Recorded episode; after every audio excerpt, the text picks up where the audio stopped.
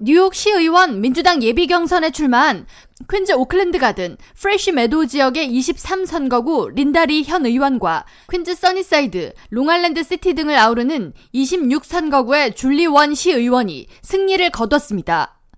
뉴욕주 2013 예비선거는 27일 오전 6시부터 밤 9시까지 치러졌으며 뉴욕시 선거관리위원회가 공개한 투표 결과에 따르면 28일 오전 5시 기준 개표 96.7%가 완료된 시점에서 린다리 의원은 62.57%의 득표율을 보이며 29.25%를 얻은 스티브 베아르, 7.4%의 득표를 얻은 루바야 라만 후보를 제치고 민주당 후보로 당선을 확정지었습니다.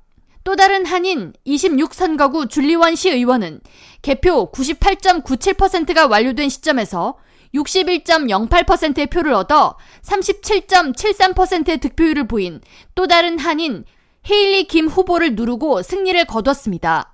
베이사이드와 화이트스톤 등 뉴욕시에서 가장 한인이 많이 거주하는 19선거구의 경우 크리스토퍼 배 후보가 개표율 98.68% 기준 36.81%의 득표율을 보였으며 현재 1위를 보이고 있는 토니 아벨라 후보가 38.97%로 과반수 득표를 얻지 못한 데다 매우 근소한 표 차이를 보이고 있어 다음 주 순위 선택 투표제 결과에 따라 당선 결과가 확정될 것으로 보입니다. 올해 뉴욕시 예비선거는 순위 선택 투표제를 실시하며 유권자들은 최대 5순위까지 후보자에 대한 선택을 하게 되고 1순위에 선택한 후보가 과반의 표를 얻을 경우 당선되지만 만약 과반 득표 후보가 없을 경우 가장 적게 득표율을 얻은 후보 한 명이 탈락됩니다. 이후 탈락한 후보를 1순위로 적은 유권자들이 선택한 2순위 후보가 득표를 하게 됩니다. 19선거구에서 가장 적은 득표율을 얻은 후보는 폴 그라지아노 후보로 23.66%의 득표율을 얻었습니다.